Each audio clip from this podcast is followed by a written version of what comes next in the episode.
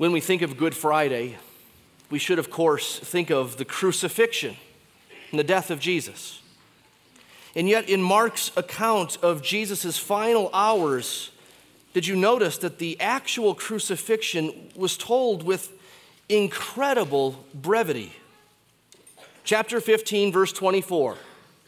It's four words in English. And they crucified him. And they crucified him. Whole movies have been made about the crucifixion of Jesus, each one seemingly with more violent detail than the last. And these have powerful emotion, a powerful effect on people's emotions. I'm sure I've preached, I know I have, I've preached sermons on the medical description of crucifixion. And of course, you have to go to outside sources, outside the Bible, for information on that. I'm not sure I should spend too much time doing that in the future. Why didn't Mark tell us those details with more heavy drama, more graphic detail? Well, I mean, one obvious answer is that Mark was first writing to first century people, Jews and Romans, and, and they would know exactly what happened and what it looked like and what it meant when he succinctly said, and they crucified him. That's like someone saying, I went to the grocery store. Well, you could write as many words as you want about that, boring as it is. You just know what it's like. He was writing to first century folks, but keep this in mind as well. Whether we're talking about the first century or 21st century, the gruesome details of the crucifixion of Christ can evoke horror or pity without faith.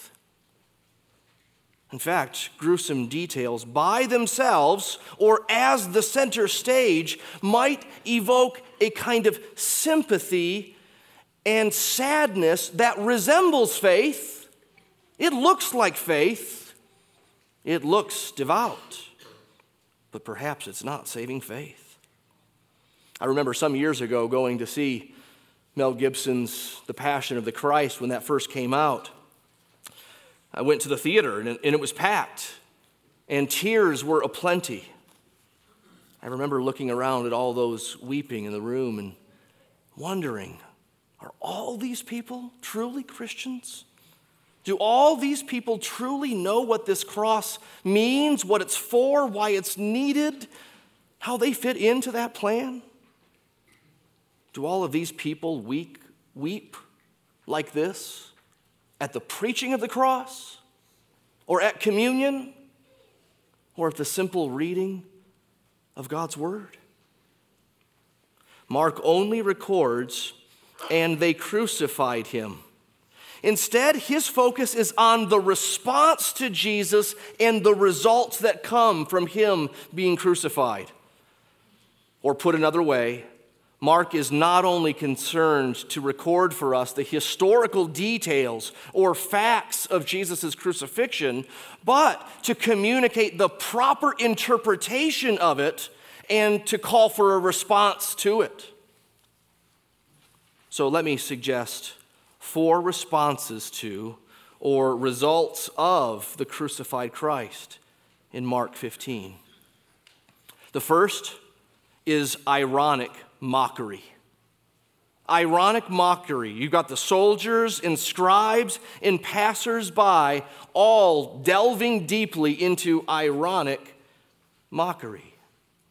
The mockery actually begins before the crucifixion. The soldiers, from where we started reading in verse 16, their mockery begins there and, of course, leads up to the crucifixion. The soldiers perform a mock coronation of Jesus. They gather a battalion of soldiers, 600. They gather 600 soldiers around Jesus for some hazing that would, that would cause the bulliest bully you know to blush. It's just too much. Strip him of his clothes, put on him a purple cloak for royalty, a crown of thorns and they shove it down hard and good. They salute him. Hail, King of the Jews! No doubt they laugh. How ironic. He is the King of the Jews. They should salute and so much more. They strike his head, showing their dominance on him, not to mention the pain. They spit upon him. They kneel down in homage to him. Again, how ironic. Philippians 2 tells us that one day every knee will bow. They got a head start. They didn't know it. They mocked him. Then they stripped him of the purple robe that they gave him. They de-kinged him after they kinged him. They put on his normal clothes. And they led him out to crucify him. The severity of their beatings is demonstrated by the fact that Jesus had to have another man carry his cross. The vertical piece of the cross was usually kept out in the crucifixion fields in various places around, around Jerusalem or all in the Roman area. But then the one being crucified would carry the horizontal piece, about 100 pounds. And most men could do it, even after their beatings. Jesus couldn't.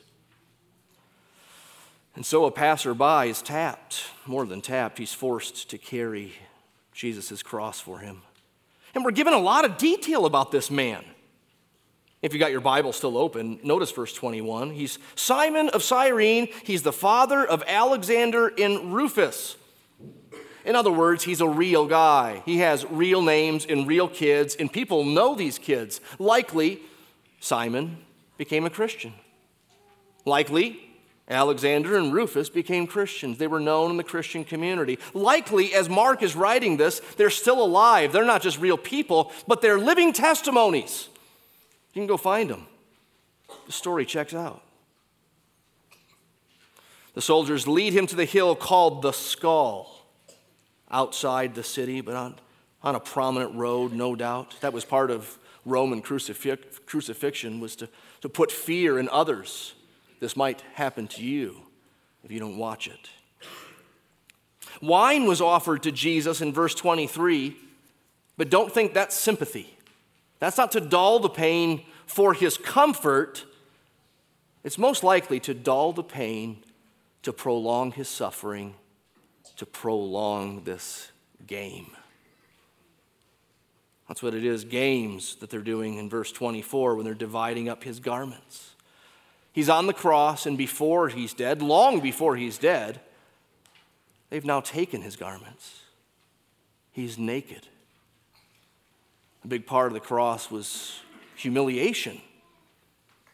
They're having sport of it, gambling for his garments. Then there's the inscription that's placed over his head on the cross. It, it was the charge. Verse 26 tells us it read, The King of the Jews.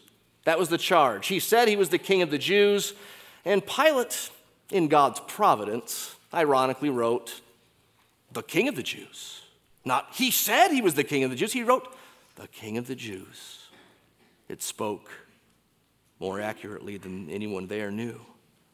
The passers-by, they mock, verse 29 and 30. Those who passed by derided him, wagging their heads and saying, Ha ha, you who would destroy the temple and rebuild it in three days, save yourself and come down from that cross. Again, how ironic, because the temple of his body was being destroyed right before their very eyes. An essential part of the temple building would in just hours be destroyed. The curtain, we'll come to that a little bit. The whole temple structure would be destroyed in less than a generation. And in just three days from this, a new temple would rise up the temple of his body, referring to his resurrection. These passers by thought that the cross proved that Jesus' prediction of temple destruction and temple resurrection was, was er- erroneous, false. But the cross was actually the first half of the prediction. Then the priests and scribes join in with the mockery. Verse 31 the chief priests and the scribes mocked him to one another, saying, He saved others. He can't save himself. Let the Christ, the King of Israel, quote unquote, come down now from the cross that we may see and believe. How even more ironic is this? They practically state the truth accidentally, unintentionally. He saved others, he cannot save himself. Indeed, in order to save others, he cannot save himself. It's one or the other. Either he's dying in the place of others or he's saving himself. Notice where they're putting the accent saving self, thinking just like all humans do. Look out for number one if this guy isn't good enough at looking out for number one, if he can't save himself, what good is he to save others? They say, Come down from the cross that we may see and believe. Of course, if he came down, they wouldn't have believed. They've already witnessed miracles, one after another, that Jesus has performed, and with each one, it only made them more angry, more jealous, more fearful, and more conspiring for his death. You see, even today, it's true. Those who make tests for God aren't really looking to believe, they're only looking to make more self made excuses about their unbelief. Don't say to God, I believe if you would do this or that. And then the criminals also reviled. Do you find this mockery and abuse repulsive? Do you find it re- repulsive? Unthinkable? I hope so. I hope so. But, but know, know also that this horrific scene is simply representative of any and all sin, yours and mine. Yes, these sins in Mark 15 are particularly heightened in their vividness, in their clarity. But all sin is a rejection of God. All sin is a rebellion against God. And all blatant sin is a form of resentment against God. I don't think you're really good. I don't think you know what's best for me. I think you're just a killjoy. I think you just don't want me to have what I think is mine, what I got coming to me. Notice that seemingly everyone is involved in the rejection of Jesus.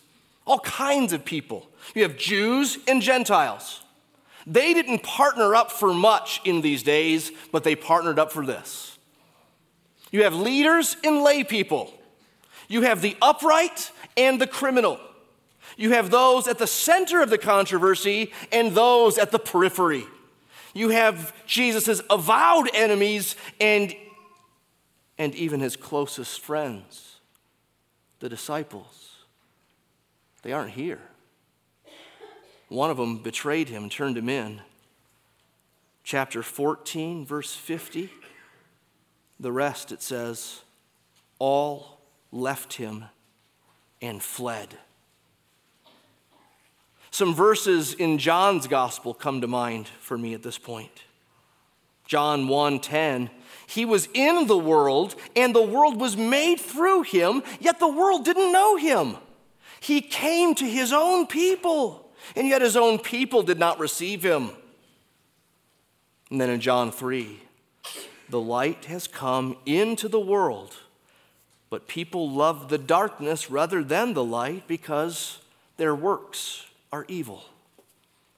That's all of us, all of us, unless God intervenes.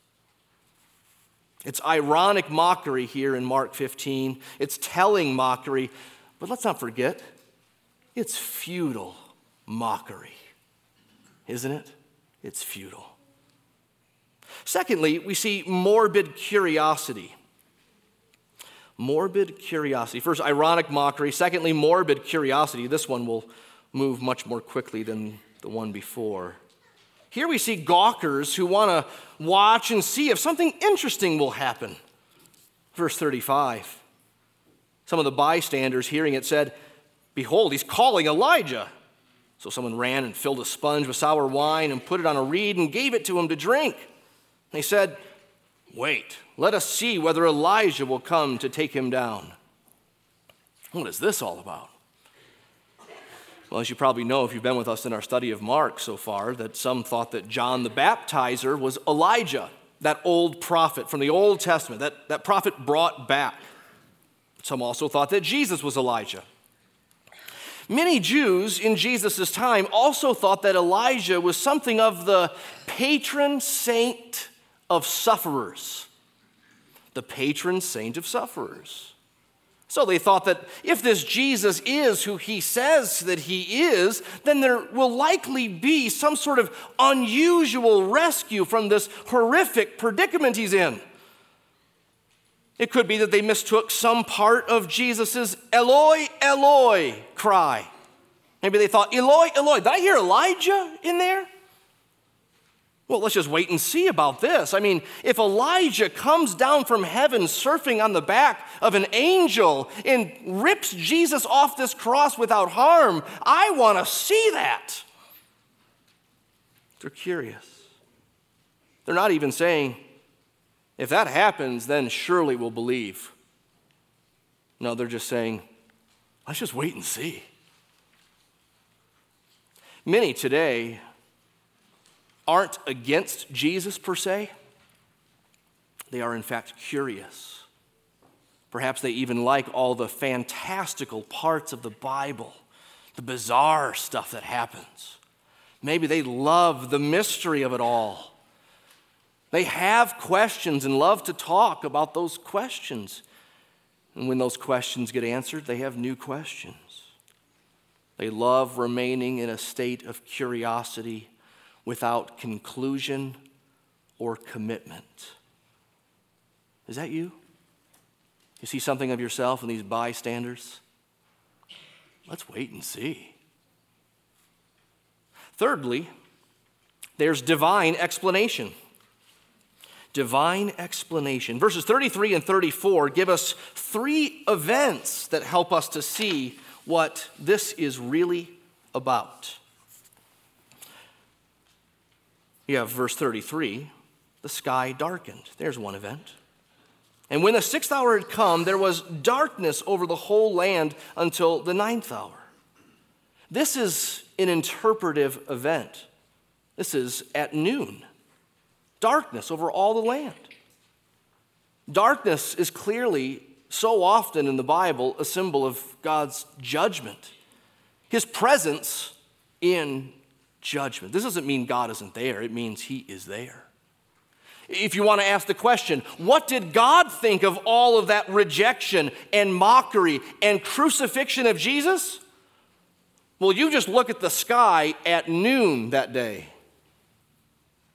And then you also remember Isaiah 13. Behold, the day of the Lord comes, cruel, with wrath and fierce anger, to make a land desolate. For the stars of the heavens and their constellations, including the sun, will not give their light. The sun will be dark, and the moon will not shed its light. I will punish the world for its evil, wicked, the wicked for their iniquity. I will put an end to the pomp of the arrogant and lay low the pompous pride of the ruthless. Or just think of Amos 8. On that day, declares the Lord, on some day in the future, uh, on a day to come, back in Amos's day, God said, I will make the sun go down at noon, and I will darken the earth in broad daylight. I will turn your feasts into mourning and all your songs into lamentation. I will bring sackcloth on every waist and baldness on every head. Sorry, bald guys. Baldness is apparently a judgment from God. I just now realized that. Now, let's not get humorous here. The sky was darkened. That is the judgment of God. The cross is not just our redemption, the cross is an indica- indication of his people's rejection, and hence it's proof of his judgment. Then we see Jesus' cry. Here's another divine explanation for what's going on. Jesus' cry in verse 34. Three hours later, Jesus cried with a loud voice. In English, My God, my God, why have you forsaken me? And why did he pray that? Why did he ask that? How could that even happen? Oh, well, whole books are written on that question, those kind of questions. Let me say a few things. One, all of us should acknowledge, from scholars to the simplest of Christians, that this is mysterious. It's mysterious what is happening here and how it could be happening within a triune God. Secondly, Jesus was not just enduring suffering and death when upon the cross, but he was bearing sin upon the cross. He was bearing God's judgment upon the cross. He was bearing the curse. So Galatians 3 says that Christ redeemed us from the curse of the law by becoming a curse for us. Because in the Old Testament it said, Cursed is everyone who is hanged on a tree. That's why the Messiah had to die, to bear a curse.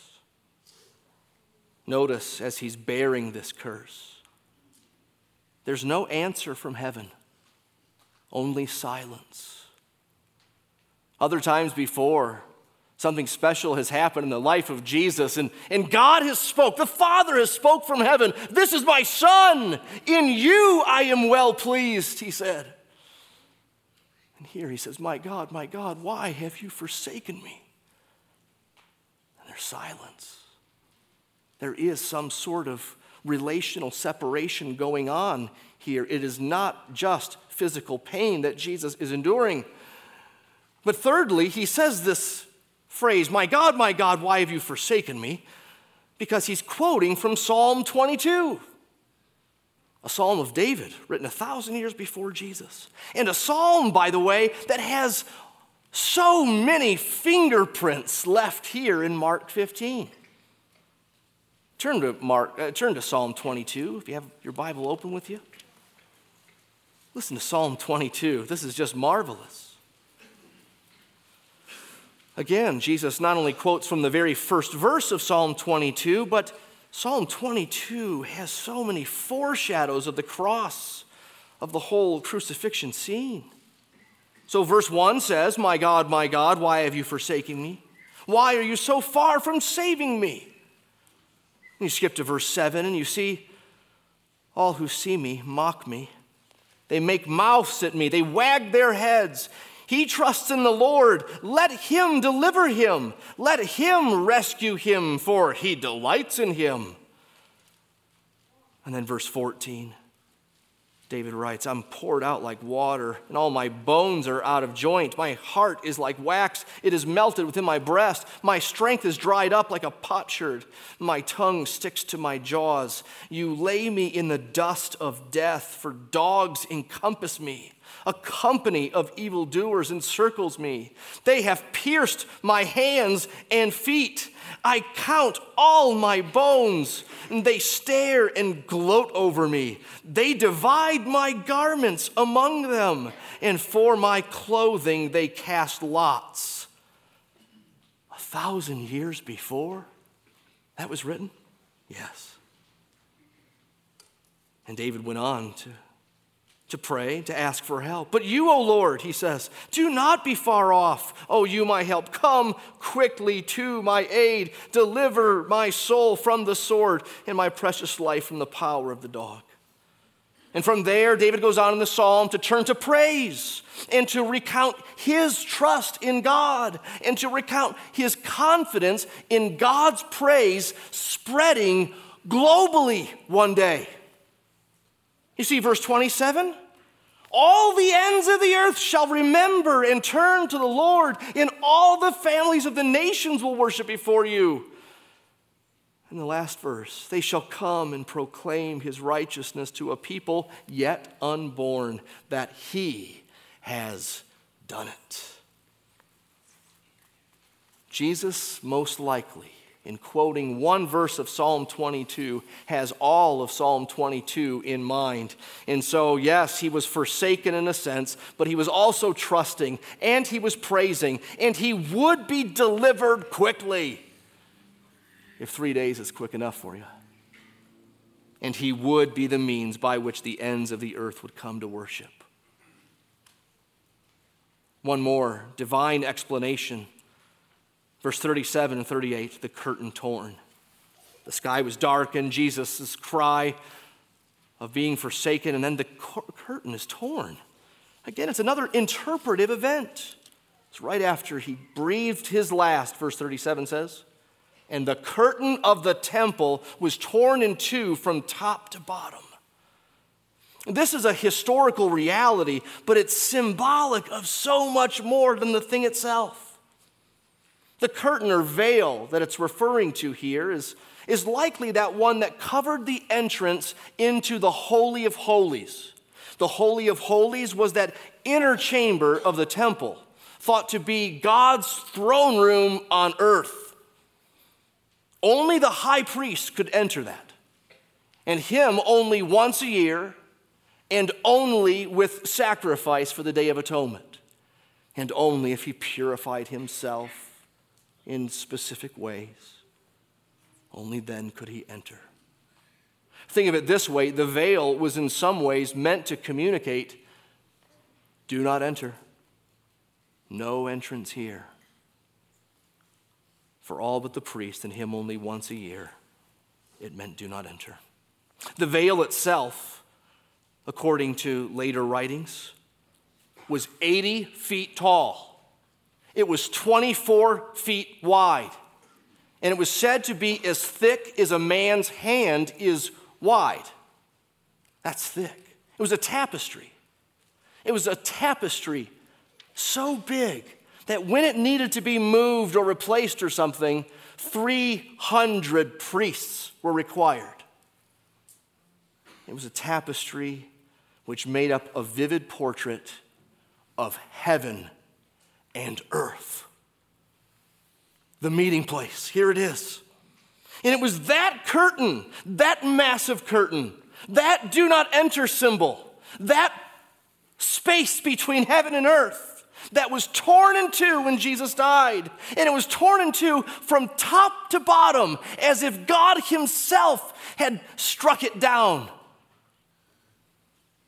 No earthquake could have done that. There's no practical explanation for it. No sneaky disciple with a sharp knife is going to get on a two bit ladder and get this feat done. The tearing of the temple, of tearing of the of the curtain in the temple symbolized the end of those old sacrifices. It symbolized a new and living way to enter into God's presence. It's through Jesus and the cross alone. And it symbolized free and open access that's now available to all who would believe in Christ's sacrifice. You say, well, where'd you get all that? It just says the temple was torn in two. How did you know it meant all that? Well, because of Hebrews 10. It says, where there is forgiveness of sins, there is no longer any offering for sin, no more sacrifices. And then it says, since we have confidence to enter into the holy places by the blood of Jesus, by the new and living way that He opened for us through the curtain that is his flesh. That curtain was also torn. Because of that, let us draw near. Let us run on in with a true heart, in full assurance of faith, with our hearts sprinkled clean. So, from the foreshadows of the cross in Psalm 22, and from the sky being darkened at noon, indicating that a long ago promised day had come, and from the inexplicably torn curtain right as Jesus dies, we see that all of this was according to plan. This was no accident. As early as Mark 2, Jesus talked about the day when the bridegroom would be taken away from the disciples, taken away, and they would mourn. He foretold his coming rejection and death in resurrection three times chapter 8, chapter 9, chapter 10. He said it plainly and clearly and specifically. He even explained the need for going to the cross. He told them what it meant, not just that he would, but that he had to come and be a servant, to be a ransom for many, a payment for sins. All this is taking place as Jesus is upon the cross. And no one sees it. No one. No one believes it. Not in Mark's telling of the story. The disciples all fled in fear. Those who were happily with him at his triumphal entry, singing and laying down their palm branches, they've somehow gone someplace else. They're nowhere to be found. There's only opposition and persecutors and mockers and gawkers, except one. Now there's true confession. Fourthly, true confession. Ironic mockery, morbid curiosity, divine explanation. And it ends with true, surprising confession. Verse 39 a Roman centurion. He's the first one to see and believe in a crucified Christ. When the centurion who stood facing him saw that he in this way breathed his last. He said, Truly, this man was the Son of God. He believed not because Jesus saved himself, not because Jesus came down from the cross, miracle as that would be. That's what the priest and scribe said. Come down now from the cross that we may see and believe. But this centurion believed because he saw the way in which Jesus died. And I take that to mean how he loud, he utterly cried aloud, verse 37. He uttered a loud cry and breathed his last. I think it means he believed because he saw that he died willingly and humbly and yet powerfully. I mean, scholars say it wasn't common in these days for people to be crucified and for their last breath to be this long shout. You're asphyxiating as you die in crucifixion. I don't know how you shout as you're asphyxiated. But Jesus did. The centurion had no doubt seen many crucifixions. He'd maybe never seen one like this. And somehow, and that's not enough information, I know, but, but God is sovereign. Somehow, this man concluded that Jesus was the Son of God, which, by the way, is the answer. It's, it's the culmination of Mark's book. This is where he began with a thesis statement in 1 1 that this is about the beginning of the gospel of Jesus Christ, the Son of God. This is what the Father said at Jesus' baptism This is my Son. This is what he said at the Transfiguration. In chapter 9, the voice from heaven spoke again This is my beloved Son. In a centurion, confessed Jesus as the Son of God. A centurion. In other words, one of his executors. One of the executioners was one, was the only one to see Jesus as the Son of God, which, by the way, doesn't mean something less than God if he's Son of God. My son isn't any less of a Kelly because he's the son of a Kelly. He's still a Kelly. There are three persons in the triune God Father, Son, and Holy Spirit. And Jesus is God. He is the Son of the Father, Son, and Holy Spirit. A Roman confessed him as the Son of God, not a Jew. But a Gentile and a Roman. Like all Romans, especially soldiers and even more their commanders, they had sworn allegiance to the emperor. And the Roman emperor had long ago taken the title God or Son of God for himself. They confessed the Roman emperor as the Son of God. And so, this centurion's confession of Jesus as the Son of God was a repudiation of, of all Roman religion. And not just religion, but nationality and economy and politics. They were all bound up together. A repudiation of it all. And by the way, that's always the case whenever anyone comes to Jesus. There has to be something you repudiate. There has to be something you give up on, something you used to believe, but Jesus gets in the way of it. A Gentile would come to believe and see all this? Yeah, remember the ending of Psalm 22? That all the ends of the earth would turn to the Lord and all the families of the peoples would worship him. So, this man, as the temple curtain was torn in two and he confessed Christ as the Son of God, he entered in. He entered in. What a beautiful and powerful way Mark has told us this story, at least for the careful reader.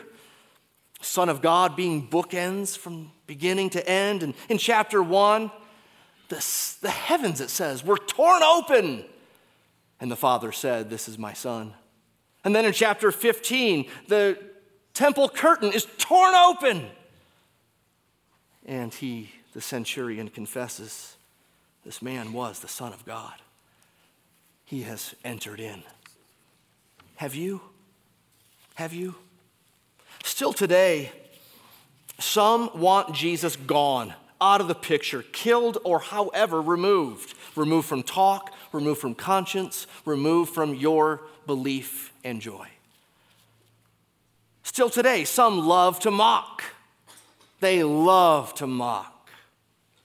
Some still test him some still say, if you do this or that, I will believe. You just haven't met my expectations yet. I, Some today are open and curious, but they too still want Jesus on their own terms. And some today still are given the faith to see Jesus upon the cross, whether literally, in this man's case, or through words, in our case today. Some are given the faith to see the cross as the epicenter of history and as the key to identifying Jesus, not as an obstacle to identifying him, but as the key to identifying him. So, who do you say that he is? Who do you say that he is? The Bible says he's the Christ, the promised one, the answer the Son of Man and the Son of God, the King of the Jews and the King of all creation. But what did he come to do? Well, there are theories out there, but what the Bible says is that he came to give his life as a ransom or a payment. He came to die. And how do we know that all this is true? Well, because the veil of the temple was torn in two because a Roman centurion who killed him confessed him as God. Because here we are today, 2,000 years later on the other side of the planet, meeting together just as billions of other Christians are doing today and will do on Sunday morning. We know this is true because God raised him from the dead. God raised him from the dead. Come back Sunday, and we'll talk more about that. Until then, Christian, believe and fully stand on and stand in all the promises and gifts that are yours because Jesus did this and because he was raised in the third day. It changes everything. Let's pray. Oh, Father our God, our Savior, through Christ. It's through Him we pray, it's in Him that we meet. It's by him that we have any hope at all. Where we have seen, Lord, where we have faith, where we have clarity about who he is and what he came to do and how we know this to be true, we know it's from you. It's not of our own doing. All of us would reject, all of us would deny. We thank you that in time, Lord, you have, for many of us in this room, you've opened our eyes to see we one day realized that he was the Christ. We confessed our sins. We prayed and asked for salvation, for forgiveness, for reconciliation, for him to be our ransom as we believe him to be. Help us to marvel. Help us to stand in awe at the wonder, the glory, and the goodness, and all the many benefits that are ours because Christ died for us. We pray in his name.